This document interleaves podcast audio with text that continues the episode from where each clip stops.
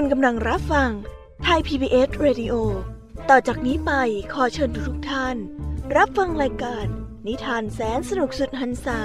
ที่รังสรรค์มาเพื่อน้องๆ ในรายการ Kiss Hour ค่ะ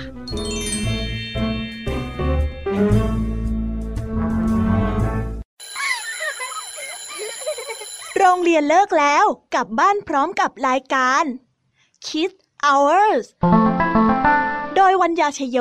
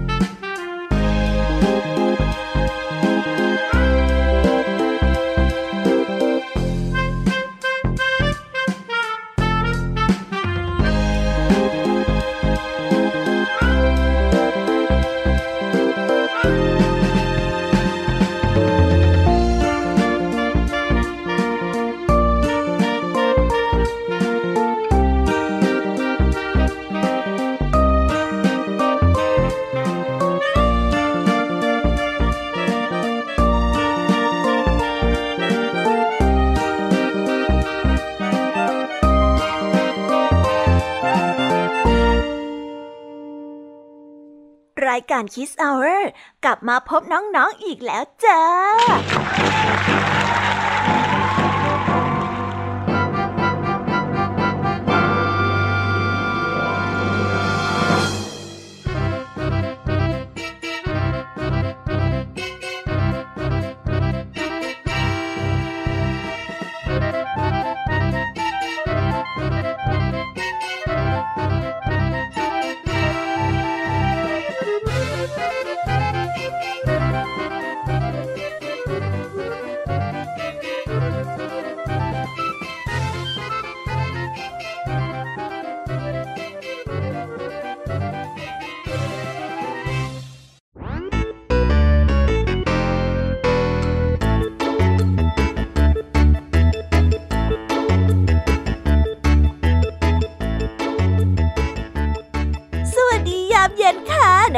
น่ารักทุกๆคน รายการคิสเอาร์กลับมาแล้ว หลังจากที่ไม่ได้เจอกันตั้งหลายชั่วโมงนะพี่ยามีกับเหล่าผองเพื่อนก็ได้กลับไปแอบประชุมกันนะคะ เพื่อวางแผนจะนำนิทานมาเล่าให้กับน้องๆฟังกันนั่นเอง ถึงเวลาหลังเลิกเรียนแบบนี้คงต้องมาผ่อนคลายกันหน่อยแล้วล่ะค่ะ ได้เวลาของการปลดปล่อยจินตนาการไปกับโลกแห่งนิทานกันแล้ว วันนี้มีใครอยากจะเดาไม่เอ่ยว่าพี่แยมมี่จะเตรียมนิทานเรื่องอะไรมาเล่าให้ฟังกันบ้างโอ้คงไม่มีใครเดาถูกกันใช่ไหมล่ะคะ เพราะว่าพี่แยมมี่เนี่ยวางแผนกันมาเป็นอย่างดีแล้วค่ะ ไม่มีใครเดาถูกแน่นอน คงอยากที่จะฟังนิทานกันแย่แล้วสินะคะเด็กๆเนี่ย มามะงั้นเราไม่รอช้ากันดีกว่าค่ะ ก่อนอื่นเรามาเตรียมตัวกันก่อนเลย ว่าวันนี้จะได้ฟังนิทานเรื่องอะไรกันบ้าง ในนิทานเรื่องแรกของครูไหวดีมีชื่อเรื่องว่าทิดาจิ๋วทำเบริน่าต่อกันด้วยเรื่องเจ้าลาคีโมโห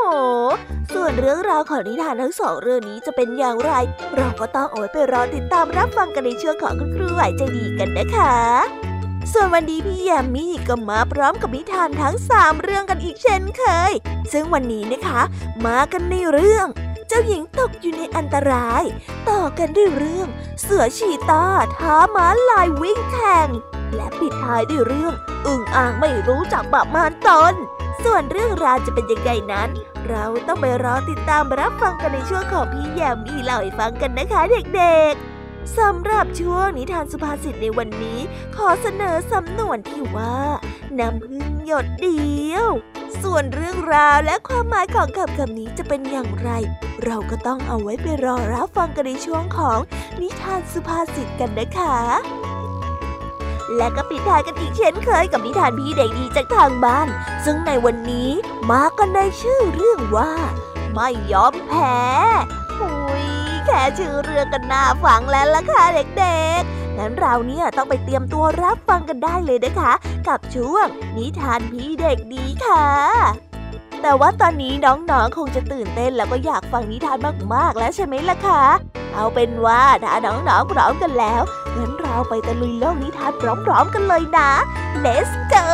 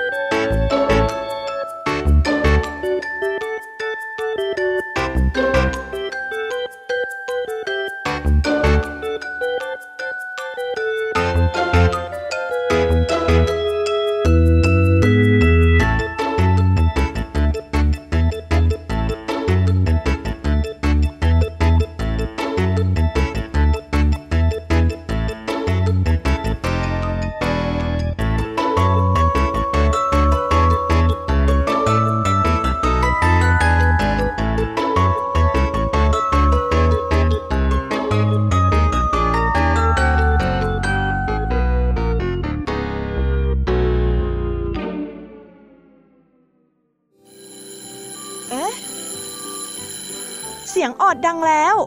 อุ้ยต้องไปเข้าเรียนแล้วล่ะค่ะ ไม่รอช้า เราไปหาคู่ไหวกันเถอะ ไปกันเลย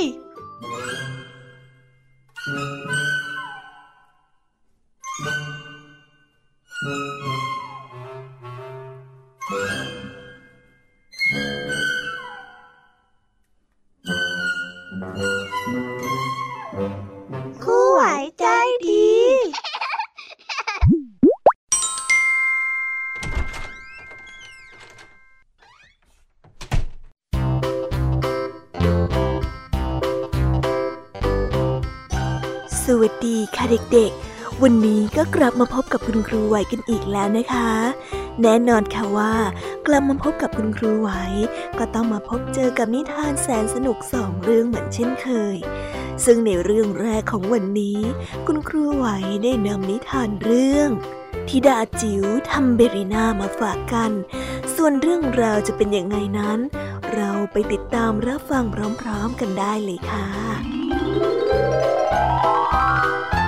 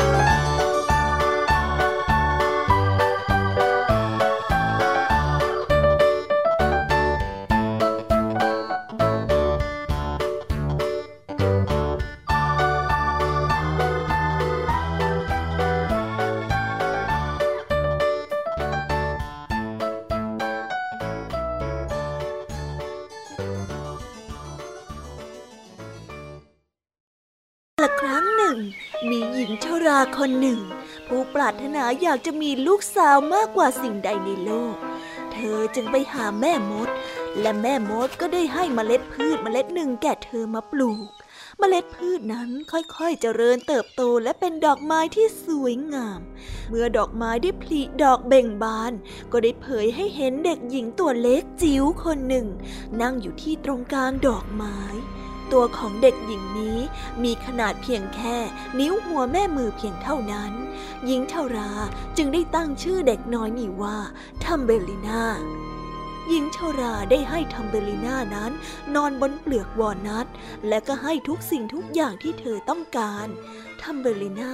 อยู่กับแม่อย่างมีความสุขคืนหนึ่ง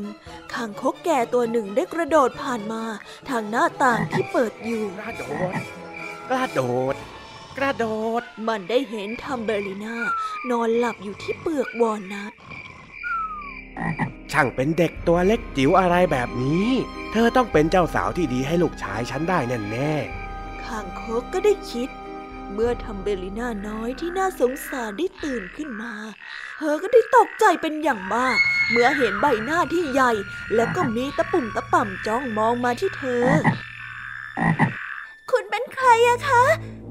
มเบลิน่าได้อ้าปากค้างเพราะว่าความตกใจๆฉันเป็นคางคก แล้วเธอก็จะต้องมาเป็นภรรยาของฉัน เข้าใจไหม เจ้าคางคกหน้าตาน่าเกลียดได้ตอบ แล้วมันก็ได้กระโดดจากไป ทิ้งให้ทัมเบลิน่ายืนอยู่บนใบบัว ขณะที่มันกับแม่กบกำลังเตรียมงานแต่งกันทัมเบลิน่าคิดไม่ออกเลยว่า จะมีอะไรที่เลวร้ายไปกว่างานแต่งกับคางคกเธอได้ร้องไห้ด้วยความขมขื่น เธอร้องไห้อย่างไม่หยุดยัง้ง และหยดน้ำตาของเธอก็ได้ตกลงไปในน้ำดังจ่องปลาบางตัวได้ว่ายน้ำขึ้นมาบนผิวน้ำ เพราะว่าคิดว่าหยดน้ำตานั้นคือแมลงที่พวกมันกินได้ เมื่อพวกปลาได้เห็นเด็กหญิงตัวเล็กจิ๋วกำลังนั่งร้องไห้เป็นสายเลือด พวกมันก็ได้รู้สึกเห็นใจเธอ ถ้าฉันหนีออกไปจากที่นี่ไม่ได้ ฉันจะต้องแต่งงานกับค้างคกฉันไม่อยากแต่งงานกับค้างคกเลยทัมเบลิน่าได้สะอื้น พวกปลาจึงได้ช่วยกันกัดก้านบัวจนขาด และทัมเบลิน่าก็ได้ลอยน้ำตามไป ใบบัวก็ได้ลอยไปตามน้ำจนมาหยุดอยู่ที่ตลิ่งใกล้ๆกับไร่ข้าวโพด ทัมเบลิน่าได้ปีนขึ้นไปยังฝั่ง เธอได้รู้สึกอ้างว้าง และก็เริ่มร้องไห้อีกครั้ง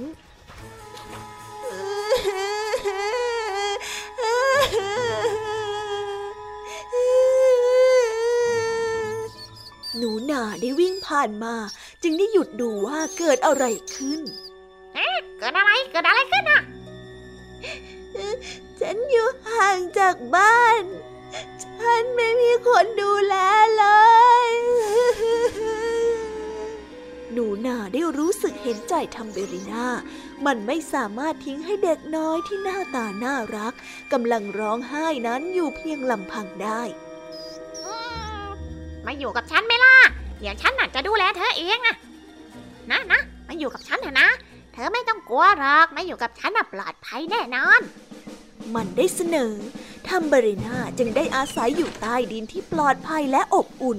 หนูนาใจดีกับเธอมาก และพวกเขาก็มีวันเวลาที่ดีด้วยกัน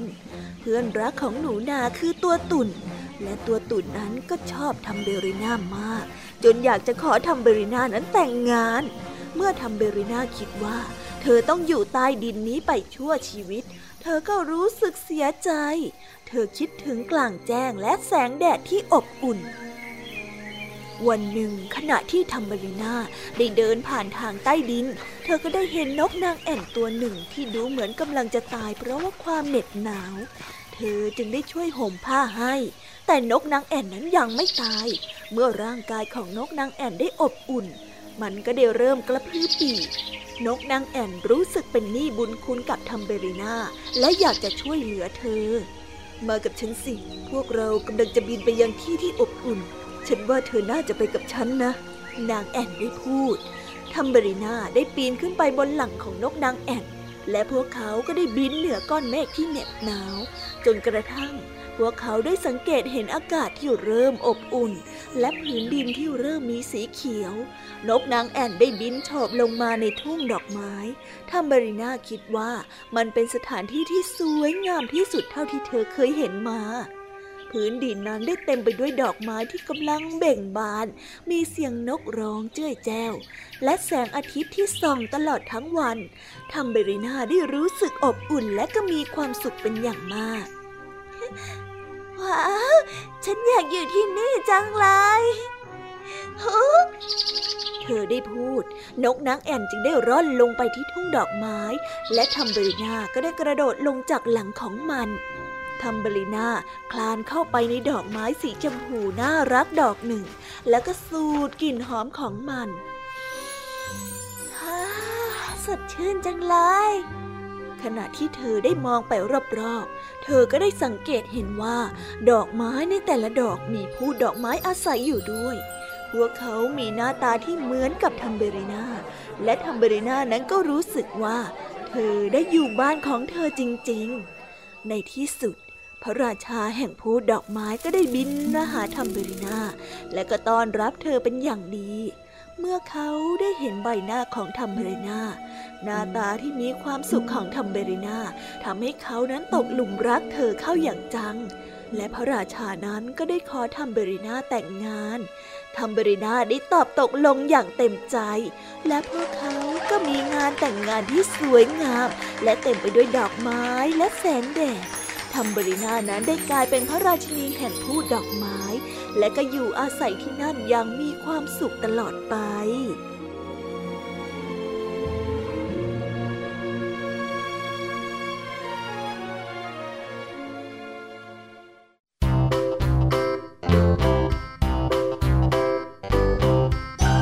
เธอแป๊บเดียวก็จบกันไปแล้วนะคะสำหรับในนิทานเรื่องแรกของคุณครูไหว เป็นยังไงกันบ้างล่ะคะเด็กๆ สนุกจุใจกันหรือยังเอ่ย แน่นอนสิคะ ว่าจบไปแค่เรื่องแรกยังไม่จุใจเด็กๆกันแน่นอน งั้นเราไปต่อกันในนิทานเรื่องที่สองของคุณครูไหวกันต่อเลยนะ ในนิทานเรื่องที่สองของคุณครูไหวนี้ มีชื่อเรื่องว่า เจ้าลาจอมโมโห ส่วนเรื่องราวจะเป็นยังไงนั้น เราไปติดตามรับฟังกันได้เลยค่ะ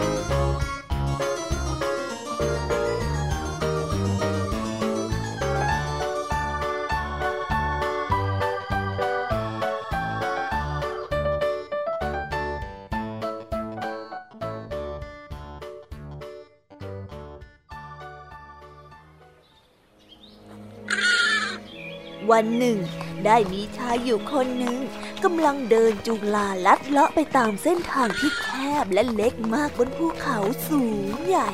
โดยบนหลังของลานั้นเต็มไปด้วยหีบห่อและข้าวของส่วนตัวของเจ้านายของมันนั่นเอง แต่ด้วยน้ำหนักที่มากจนเกินไปทำให้เจ้าลานั้นรู้สึกหนักจนแทบจะก้าวขาต่อไปไม่ไหว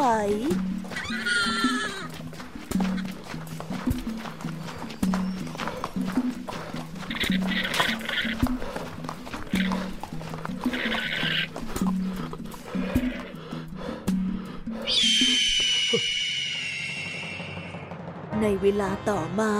ลานั้นได้เริ่มรู้สึกหงุดหงิดกับสัมภาระที่ดับอึ้ง มันจึงได้แกล้งทำเป็นพยศ โดยการกระโดดหกหน้าหกหลังไปมา แต่ด้วยทางเดินนั้นค่อนข้างแคบทำให้มันก้าวพลาด จนเกือบที่จะตกลงไปข้างล่างเขา แต่โชคดีมากที่เจ้านายของมันได้ดึงบางเหียนเอาไว้ได้ทันพอดี ทำให้เจ้าลานั้นรอดชีวิตมาได้อย่างหวุดหวิดหลังจากนั้นเจ้านายของมันก็ได้เอ่ยขึ้นมาว่า ถ้าหากเจ้าคิดว่าการแกล้งพยศ จะทำให้เจ้าต้องแบกของน้อยลงแล้วก็ เจ้าควรไปคิดหาวิธีที่ฉลาดกว่านี้นะเจ้าลาโง่ เจ้าลานั้น จากที่โมโหและหงุดหงิดอยู่แล้วทำให้มันรู้สึกเสียหน้าและยิ่งโกรธมากขึ้น ที่เจ้านายของมันนั้นรู้ทันอุบาย จึงได้แกล้งทำเป็นพยศอีกครั้ง ซึ่งมันก็ได้หกหน้าหกหลังหกหลังแล้วก็หกหน้าทำให้มันนั้นก้าวพลาด แล้วก็ตกลงไปข้างล่างเขาอีกครั้งแต่คราวนี้เคาะร้ายที่เจ้านายของมันเกิดคว้าบังเหียนไว้ไม่ทัน ทำให้เจ้าลาร่วงและตกเขาลงไป จนถึงแก่ความตายในที่สุด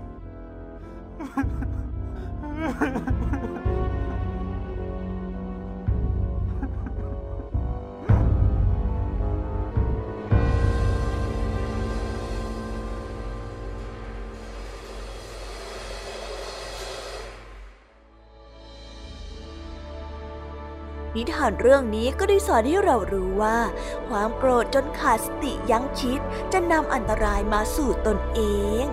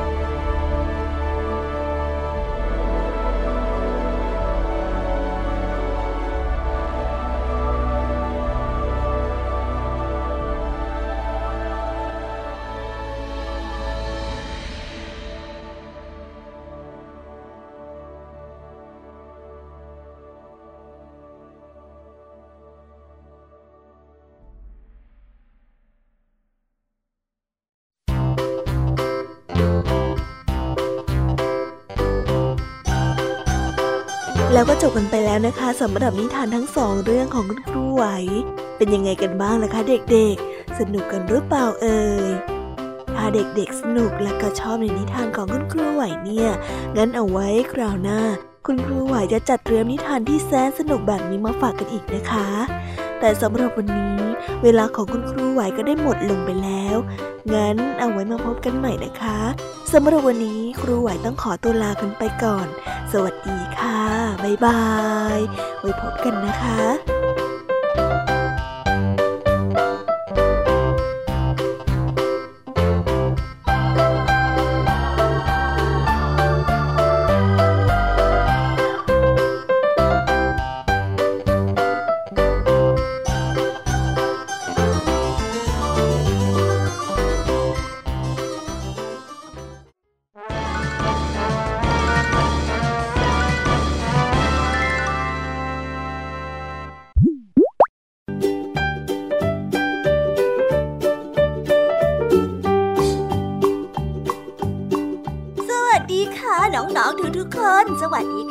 รอบนะคะ กลับมาพบกับพี่ยามีในช่วง พี่ยามีเล่าให้ฟังกันอีกแล้วค่ะ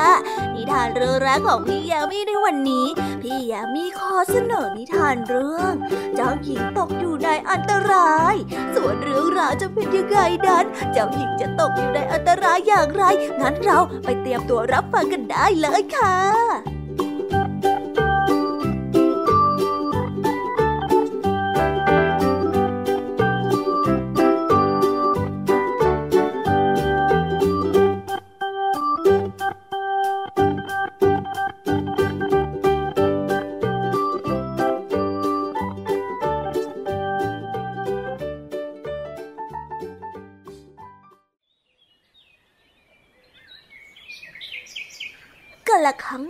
านมาแล้ว มีเจ้าหญิงผู้ที่ไม่ทุกข์ไม่ร้อนอยู่พระองค์หนึ่ง นามว่าแวนด้า วันหนึ่งในฤดูร้อน เจ้าหญิงแวนด้าได้ออกไปขี่ม้าตัวโปรดที่ชื่อว่าสโนวีพระอาทิตย์ได้ส่องแสงจ้า และเมื่อพระองค์ได้ขี่ม้าไปตามทาง เจ้าหญิงแวนด้าก็ได้ร้องเพลงไปตามจังหวะที่ก้าวของม้า เสียงดังก๊อบก๊อบก๊อบ ไม่นานพระราชวังที่เธอเพิ่งจากมาก็เหลือแค่จุดเล็กๆ ห่างออกไปห่างออกไป พระอาทิตย์ก็กำลังจะตกดิน แต่เจ้าหญิงผู้ไร้กังวลก็ยังขี่ม้าต่อไป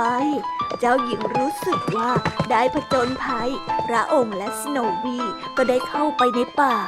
อากาศในวันนั้นเริ่มเย็นขึ้น เย็นขึ้น เจ้าหญิงได้เข้าไปใต้ต้นไม้ และเจ้าหญิงแวนด้าก็ได้ลงจากหลังม้า มานั่งอยู่ที่ใต้ร่มไม้ ระหว่างที่สโนวีได้เล็มหญ้าไปเอื่อยๆทันใดนั้นเองก็ได้มีเสียงหัวเราะแหลมขึ้น และแม่มดก็ได้กระโดดลงมาจากหลังต้นไม้ใกล้ๆเหมือนมาจากไหนไม่ทราบ สโนวีตกใจมาก และก็ได้วิ่งหนีกลับไปตามทางพระราชวัง แม่มดได้หัวเราะขณะที่เธอได้ใช้คาถาชี้ไปที่เจ้าหญิง ผู้ที่รู้สึกตกใจกลัว เจ้าเป็นนักโทษของข้าแล้วขณะที่คาถาได้เปล่งแสงไปทั่วร่างของเจ้าหญิงแวนด้า พระองค์ก็ได้รู้สึกว่าไม่สามารถขัดขืนอะไรได้ และแม่มดก็ได้พาเธอไปที่ปราสาทแห่งหนึ่ง และก็ได้ขังเธอเอาไว้ในห้องหนึ่งบนยอดหอคอยสูง แล้วแม่มดก็เอาจีทองที่เจ้าหญิงสวมคอไปด้วย นี่คงจะได้ผลข้าจะส่งจี้นี้ไปให้เสด็จพ่อของเจ้าดู เป็นหลักฐานว่า ตอนนี้เจ้าเป็นนักโทษของข้าแล้ว พระองค์คงจะให้ทองคำแก่ฉันมากมาย ข้าต้องการพระธิดากลับไป ข้านี่ฉลาดจริงๆ จากนั้นเธอก็ได้กลับไปที่พระราชวังของเจ้าหญิงแวนด้า สโนวีได้กลับไปโดยไม่มีเจ้าหญิงแวนด้าทำให้ทุกคนนั้นเป็นกังวลมากพระธิดาตัวน้อยของฉันไปอยู่ไหน พระองค์ ช่วยพระธิดาดูของเราด้วยใจเย็นๆนะคะใจเย็นๆราชินีต้องใจเย็นๆนะคะ พระมารดาได้ร้องสะอื้นเมื่อพระราชาและพระราชินีได้รับจีทองคำพร้อมกับข้อความจากแม่มดชั่วร้าย พระราชาต้องการส่งทหารไปจับกลุ่มแม่มด แต่พ่อมดประจำวังก็ได้กราบทูลว่าเวทมนต์ของแม่มดนั้นมีพลังมาก แม้แต่ทหารทั้งกองทัพก็ไม่สามารถต้านทานเวทมนต์ที่ทรงอำนาจของแม่มดได้เลย ไม่ต้องกังวลนะพะยะค่ะ หม่อมฉันจะหาองค์หญิงแวนด้าให้พบ และจะพากลับมาแน่นอน พ่อมดได้บอก เขาได้ออกเดินทางในทันที โดยขี่ม้ามังกรวิเศษของเขาไปพ่อมดและมังกรวิเศษก็ได้บินออกจากพระราชวัง พวกเขาได้บินเหนือป่า ตั้งใจแน่วแน่ที่จะหาเจ้าหญิง และก็เอาชนะแม่มด แต่พวกเขาก็ไม่เห็นวี่แววขององค์หญิงหรือแม่มดเลย ฉันมั่นใจว่า ปราสาทของแม่มดจะต้องอยู่ในป่านี้แน่พ่อมดได้พูดพร้อมกับถอนหายใจ ขณะที่พ่อมดและมังกรของเขากำลังบินจากไป พ่อมดก็ได้ยินเสียงทำนองเพลงอันไพเราะลอยออกมาตามอากาศ และพ่อมดก็จำเสียงนั้นได้ในทันทีๆนั่นเสียงของเจ้าหญิงแวนด้านี่ แม่มดคงจะได้คาถาให้มองไม่เห็นปราสาท เพื่อไม่ให้เราหาเจ้าหญิงเจอ แต่ว่าเวทมนต์นั้นก็ไม่อาจหยุดเสียงอันไพเราะของเจ้าหญิงให้เล็ดลอดออกมาได้ พ่อมดได้อธิบายให้กับเจ้ามังกรฟัง พ่อมดและมังกรได้ตามเสียงที่ไพเราะนั้นไป พวกเขาได้โฉบลงมาตรงที่รั้วที่มองไม่เห็น และพวกเขาก็เจอปราสาทที่เจ้าหญิงวันดาโบกมือให้พวกเขามาจากหอคอย ก่อนอื่น หม่อมฉันจะต้องไปปราบแม่มดชั่วก่อน นางจะได้ใช้เวทมนต์ชั่วร้ายอีกไม่ได้ เดี๋ยวกระหม่อมฉันจะกลับมาหานะพะยะค่ะพ่อมดได้ตะโกนบอกเจ้าหญิงวันดา ขณะที่เธอทักเขาจากทางหน้าต่างมังกรได้ร่อนลงมาบนพื้นดินอย่างนุ่มนวลพ่อมดได้ลงจากหลังที่มีเกล็ดของมัน แล้วก็ออกตามล่าแม่มดพ่อมดได้คลานเข้าไปในปราสาท แล้วก็มองหาแม่มดใจร้าย เขเขาได้แอบมองอยู่ตรงประตู และก็ได้เห็นแม่มดนั้นหัวเราะเสียงแหลมกับตัวเองและก็ได้เต้นรำ เมื่อพระราชาเอาทองคำมาให้ข้าก็จะร่ำรวยข้าจะบังคับให้พระราชาผู้โง่เขาเป็นนักโทษของข้าด้วย และข้าก็จะปกครองทุกอย่างนางแม่มดใจร้ายได้พูดขึ้น พ่อมดได้พึมพำเวทมนต์และก่อนที่แม่มดจะสังเกตเห็นเขา นางก็ได้กลายเป็นกบ และคาถาวิเศษของเธอก็ได้ตกลงบนพื้น แม่มดทำอันตรายใครไม่ได้แล้วพะยะค่ะพ่อมดก็ได้บอกกับเจ้าหญิง ขณะที่เขาได้ช่วยเจ้าหญิงขึ้นหลังมังกร เมื่อเจ้าหญิงวันดากลับถึงพระราชวัง พระราชาและพระราชินีก็ดีพระทัยเป็นอย่างมาก ทั้งสองพระองค์จึงได้จัดงานเลี้ยงฉลองอันใหญ่โต และพ่อมดกับมังกรของเขา ก็ได้เป็นแขกอันทรงเกียรติของงานแห่งนี้ด้วย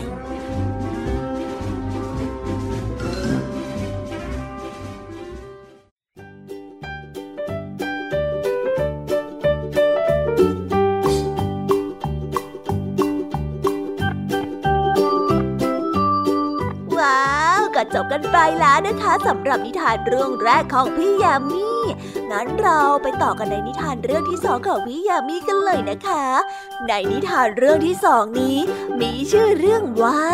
เสือชีตาท้าม้าลายวิ่งแข่ง ส่วนเรื่องราวจะเป็นยังไงนั้น เราไปติดตามรับฟังพร้อมๆกันได้เลยค่ะ ไปฟังกันเลย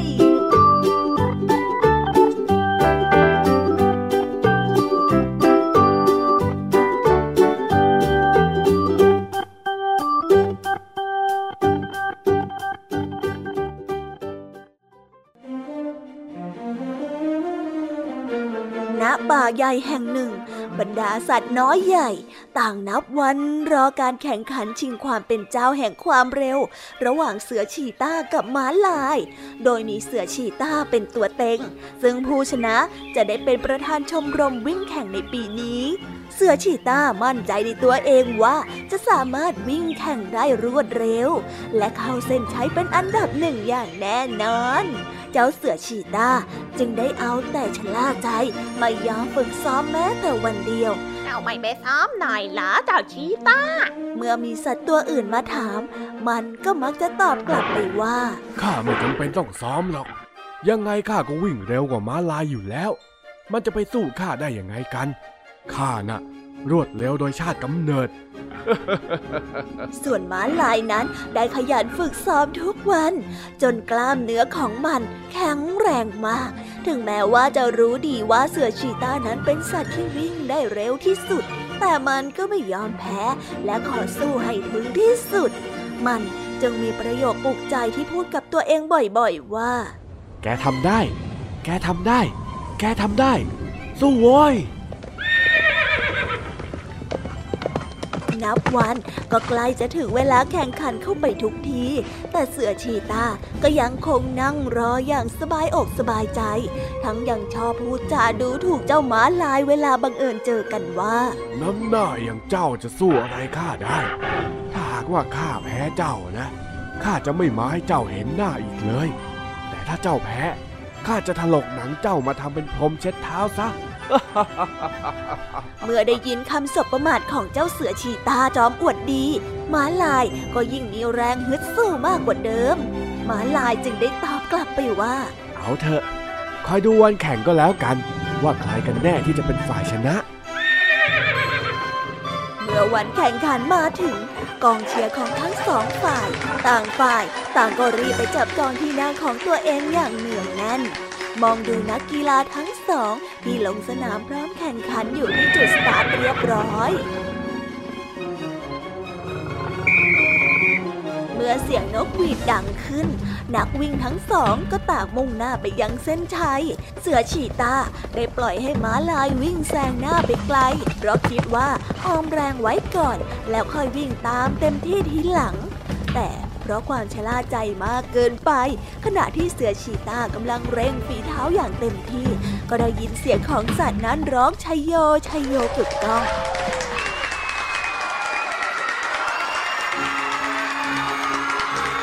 พราะว่าม้าลายนั้นวิ่งไปถึงเส้นชัยก่อนเสือชีตาเสียแล้ว พอเสือชีตารู้ว่าตนเองนั้นวิ่งตามม้าลายไม่ทันแล้ว มันจึงได้วิ่งหนีหายเข้าไปในป่า แล้วก็ไม่กลับมาให้ม้าลาย ผองเพื่อนได้เห็นหน้ามันอีกเลย นิทานเรื่องนี้ก็ได้สอนให้เรารู้ว่า ความประมาทอาจทำให้ผู้ชนะกลายเป็นผู้แพ้ได้ในสักวันหนึ่งค่ะ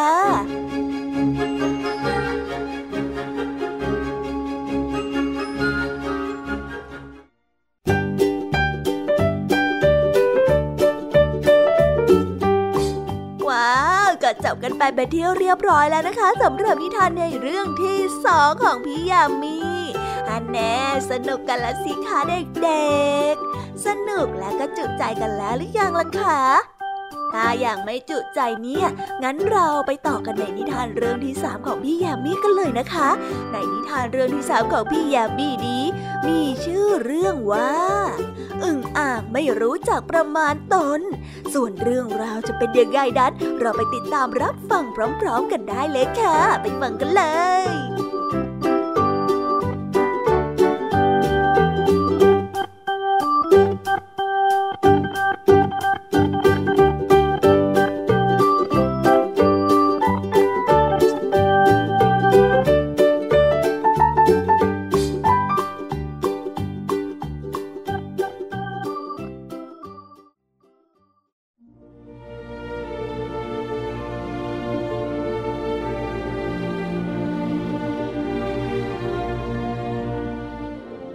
กันละครั้งหนึ่งนานมาแล้ว มีเสือดาวสาวสวยตัวหนึ่ง มีลวดลายที่สวยงาม สัตว์ตัวใดได้เห็น เป็นต้องหลงไหลในความงามของเธอ ยิ่งไปกว่านั้น บรรดานายพรานต่างก็ต้องมาล่ามัน เพราะว่าจะเอาหนังสวยๆของมันไปขายด้วย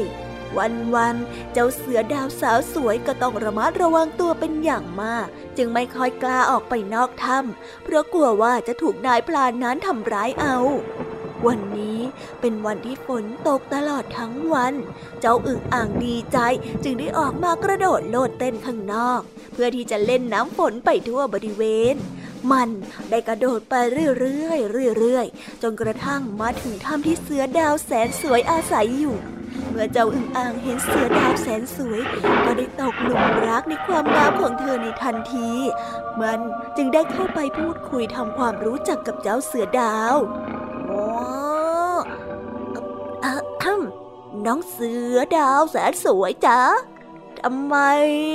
ถึงทำหน้าเศร้านักล่ะ มีอะไรที่พี่อึ่งอ่างคนนี้จะพอช่วยได้บ้างไหมจ๊ะ อึ่งอ่างก็ได้กระโดดเข้าไปใกล้ๆ แล้วก็ส่งเสียงซักถามอย่างอ่อนหวาน ฉันอยากจะออกไปเที่ยวเล่นข้างนอกบ้าง แต่เป็นเพราะขนบนตัวของฉันมันสวยเกินไปนะสิ ฉันน่ะกลัวว่าจะถูกพวกเจ้าในพรานทำร้าย ก็เลยได้แต่ซ่อนตัวอยู่ในนี้ เสือดาวแสนสวยก็ได้ตอบไปด้วยน้ำเสียงที่เศร้าส้อย อึ่งอ่างได้ยินแบบนั้น ก็รู้สึกสงสารอย่างจับใจ มันจึงได้ตอบกลับไปว่า โอ้โน้องเสือดาวไม่ต้องกลัวไปนะจ๊ะ ต่อไปเนี้ยพี่ขออาสาดูแลและก็ปกป้องน้องเอง ถ้าใครเข้ามาทำร้ายน้องนะ พี่จะพองตัวให้โต จนพวกสัตว์ร้ายเนี่ยจะต้องกลัวแล้วก็วิ่งหนีไปเอง โอ้โอ้แต่พี่นะมีข้อแม้อย่างหนึ่งนะ อะไรเหรอจ๊ะ น้องน่ะต้องมาแต่งงานกับพี่นะ แบบนั้นล่ะพี่ถึงจะดูแลน้องได้ไปตลอดชีวิตยังไงล่ะ นะแต่งงานกับพี่นะ เสือดาวแสนสวยไม่อยากเอาแต่ซ่อนตัวด้วยความกลัวอีกแล้ว มันจึงได้ตัดสินใจแต่งงานกับอึ่งอ่างเพื่อที่จะได้อยู่อย่างปลอดภัย ไม่ต้องกลัวว่าใครจะมาทำอันตรายอีก ได้จ้ะ ฉันจะแต่งงานกับพี่นะ ในวันแต่งงานอึ่งอ่างอยากจะอวดว่าที่ภรรยาแสนสวยของตนกับสัตว์ตัวอื่น มันจึงได้เชิญสัตว์มากมายมาร่วมงานด้วย ซึ่งหนึ่งในนั้นก็คือสิงโต สิงโตเมื่อได้เห็นเสือดาวแสนสวย ก็ได้รู้สึกอิจฉาอึ่งอ่างขึ้นมาทันที จึงได้เข้ามาแย่งตัวเสือดาวเพื่อไปเป็นของมัน อึ่งอ่างได้พองตัวใหญ่เพื่อสู้กับเจ้าสิงโต เพื่อขู่ให้เจ้าสิงโตนั้นกลัว แต่สิงโตนั้นกลับไม่สะทกสะท้านแต่อย่างใด อึ่งอ่างเห็นแบบนั้นจึงพองตัวใหญ่ขึ้นใหญ่ขึ้น ในที่สุดท้องของมันก็ได้แตก แล้วก็เสียชีวิตไปในที่สุดค่ะ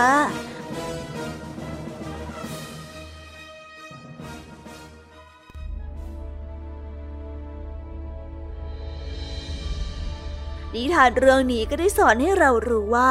อย่าฝืนตัวทำอะไรเกินความสามารถของตน เพราะอาจจะทำให้เกิดอันตรายจนถึงชีวิต และการที่จะขอความช่วยเหลือจากใครนั้น ก็ควรพิจารณาให้รอบคอบซะก่อนนะคะ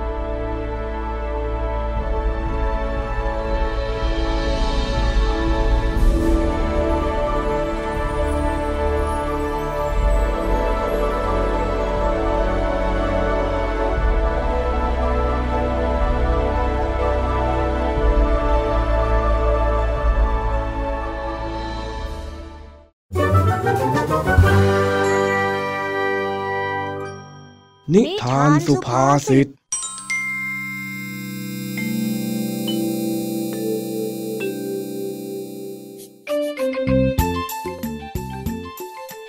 ันนี้ลุงทองดีได้จ้างให้โจจ้อย มาช่วยเผาหญ้าที่สวนกล้วย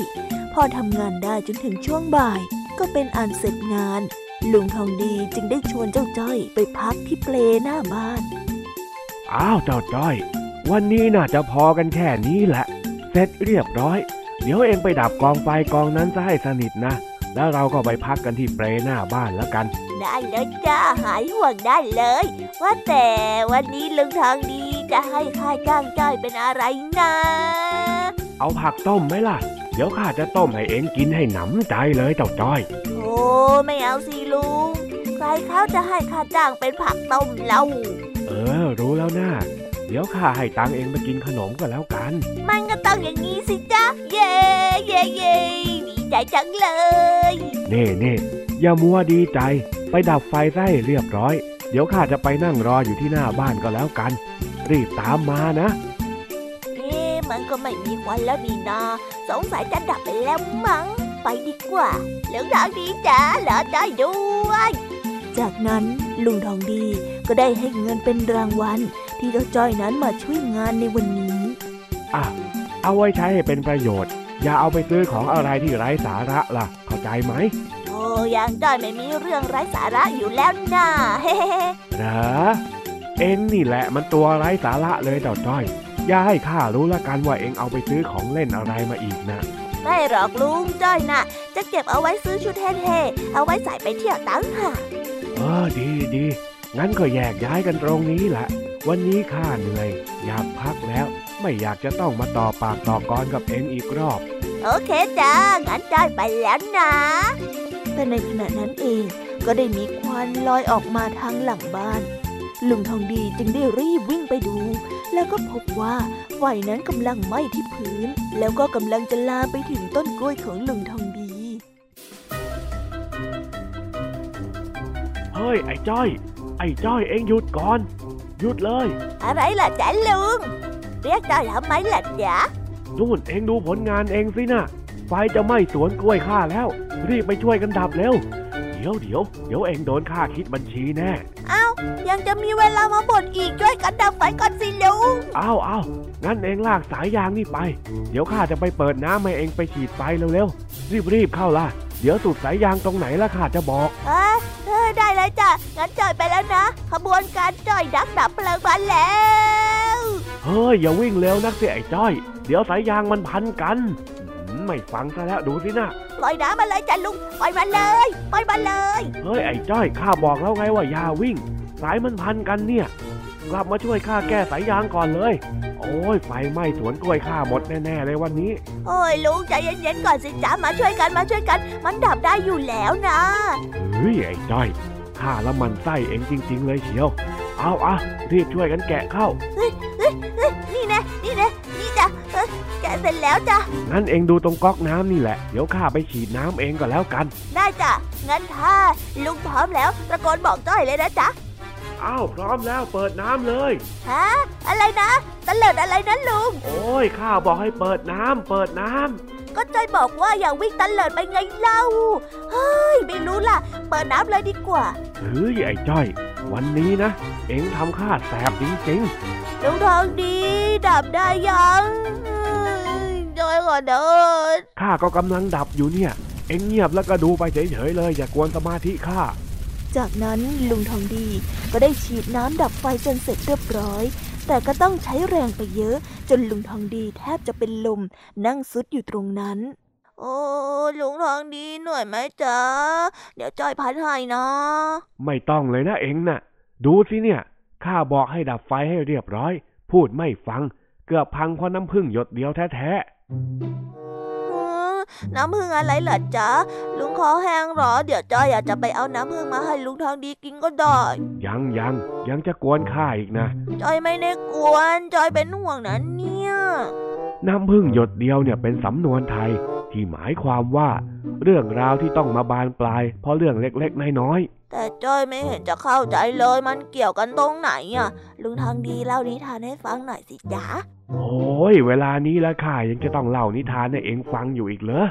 ข้าเหนื่อยแล้วนะเนี่ย เอานาลุง นิดเดียวนะนะนะนะนะเป็นความรู้ให้จ้อยไง อ้าวอ้าวเล่าก็ได้ มีชาวป่าคนหนึ่งไปตีพึ่งได้ แล้วก็เอามาขายให้กับคนในเมือง ขณะที่เดินเร่ขายน้ำพึ่งอยู่นั้น น้ำผึ้งก็ได้หยดลงมาบนพื้น แล้วมดก็ได้มาตอมกินน้ำผึ้ง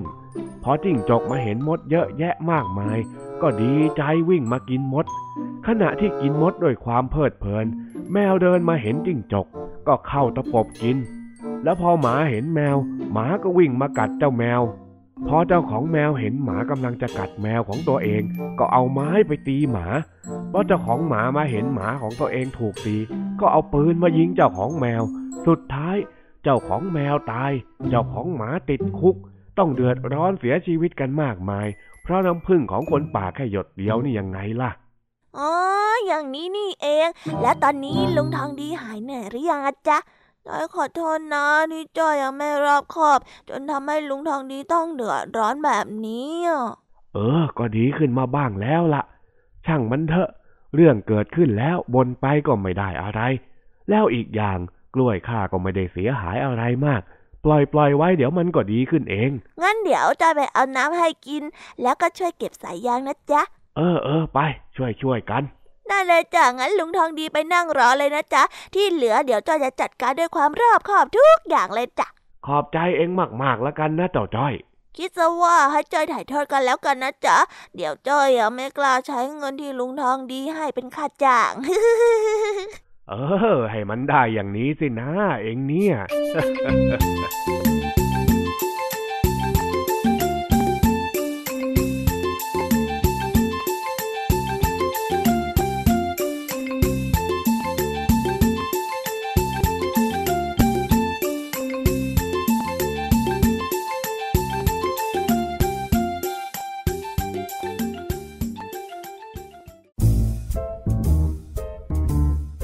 นิทานเด็ดดี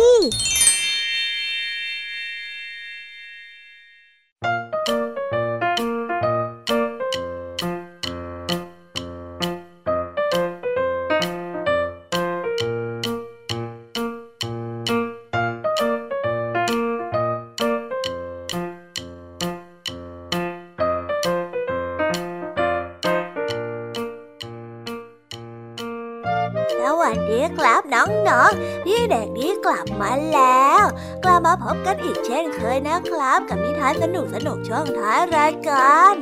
วันนี้พี่เด็กดีมีนิทานที่เกี่ยวกับว่าไม่ยอมแพ้มาฝากพวกเรากันครับ น้องๆอยากจะรู้กันแล้วหรือยังเอ่ยว่าเรื่องราวจะเป็นยังไงาน้องๆอยากรู้กันแล้ว งั้นเราไปฟังนิทานเรื่องนี้พร้อมๆกันได้เลยครับในชื่อเรื่องว่า ไม่ยอมแพ้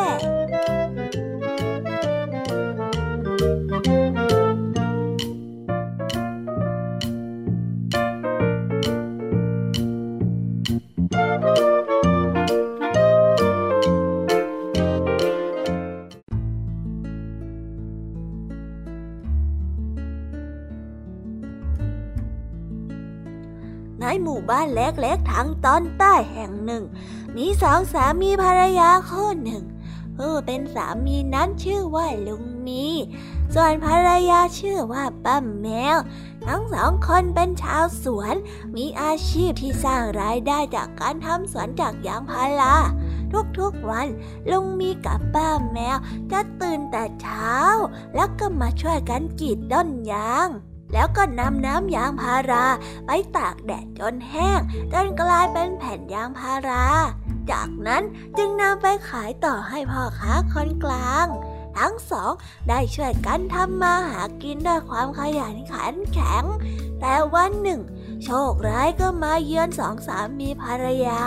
เพราะได้เกิดไฟไหม้ที่สวนของยางพาราของพวกเขาเมื่อป้าแมวรู้ข่าว ก็ตกใจจนหมดสติไป ลุงมีได้ประคองภรรยาพรางร้องเรียก มือหนึ่งก็บีบนวดตามเนื้อตามตัวของคนที่เป็นลมไปด้วย เมื่อฟื้นขึ้นมา ป้าแมวก็ได้แต่ร้องไห้รำพึงรำพัน ถึงต้นยางพาราที่ถูกเผาจนมอดไหม้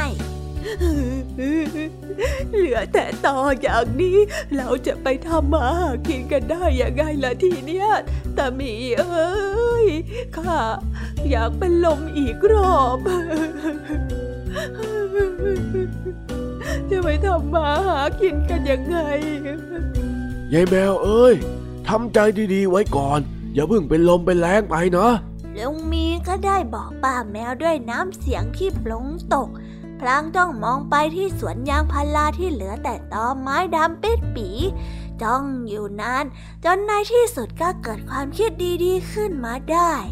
ลุงมีก็ได้มองซากไม้ที่มีอยู่มากมาย ซึ่งทั้งหมดนั้นล้วนมีสภาพที่เป็นถ่าน ยังสามารถนำไปใช้ประโยชน์ได้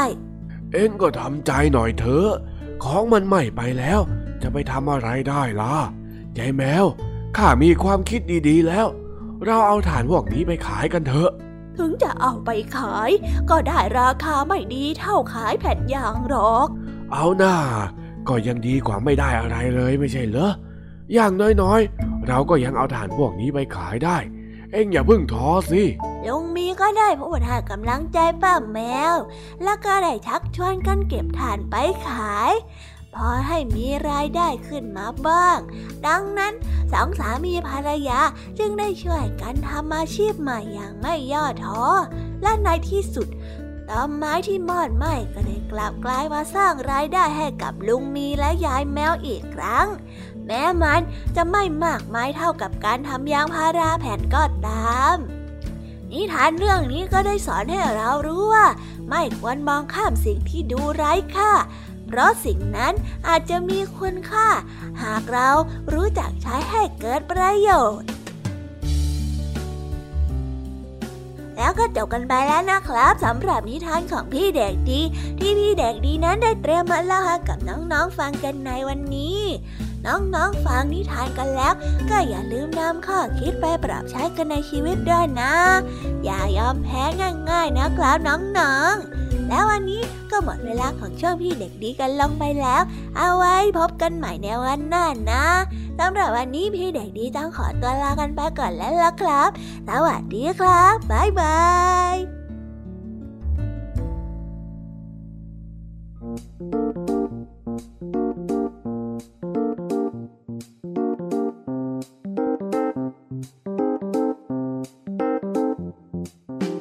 ยังไงกันบ้างคะน้องๆสำหรับนิทานหลากหลายเรื่องราว ที่ได้รับฟังกันไปในวันนี้ สนุกกันไหมเอ่ยหลากหลายเรื่องราวที่ได้นำมาเนี่ย บางเรื่องก็มีข้อคิดสะกิดใจ บางเรื่องก็ให้ความสนุกสนานและก็เพลิดเพลิน แล้วแต่ว่าน้องๆ จะฟังแล้วเห็นความสนุกในแง่มุมไหน ส่วนพี่แยมมี่แล้วก็พ่องเพื่อนเนี่ย ก็มีหน้าที่ในการนำนิทานมาส่งตรงถึงน้องๆ เท่านั้นเองละค่ะ และวันนี้นะคะ เราก็ได้ฟังนิทานกันมาจนถึงเวลาที่กำลังจะหมดลงอีกแล้วค่ะ ใครที่ฟังไม่ทัน หรือว่าฟังไม่ครบเนี่ย ก็สามารถไปย้อนฟังกันได้ที่เว็บไซต์ไทย PBS Radio นะคะ หรือแอปพลิเคชันไทย PBS Radio ได้นะถึงเวลาต้องกล่าวคำลาแล้วอะ พี่ยามีต้องคิดถึงน้องๆอีกแน่เลย แต่ไม่ต้องห่วงนะคะน้องๆ พี่ยามีขอสัญญาว่า เราจะกลับมาพบกันใหม่ พร้อมกับนิทานที่แสนสนุกแบบนี้กันอีกแน่นอนค่ะ น้องๆอย่าลืมนำข้อคิดดีๆ ที่ได้จากการรับฟังนิทานแสนสนุกของครูไหว พี่ยามีลุงทองดี และนิทานจากพี่เด็กดีในวันนี้ไปใช้กันด้วยนะคะเด็กๆ เอาไว้พบกันใหม่ในวันพรุ่งนี้นะสำหรับวันนี้พี่ยามีและรายการ Kiss Hour ก็ต้องขอตัวลากันไปก่อนแล้วล่ะค่ะสวัสดีค่ะบ๊ายบาย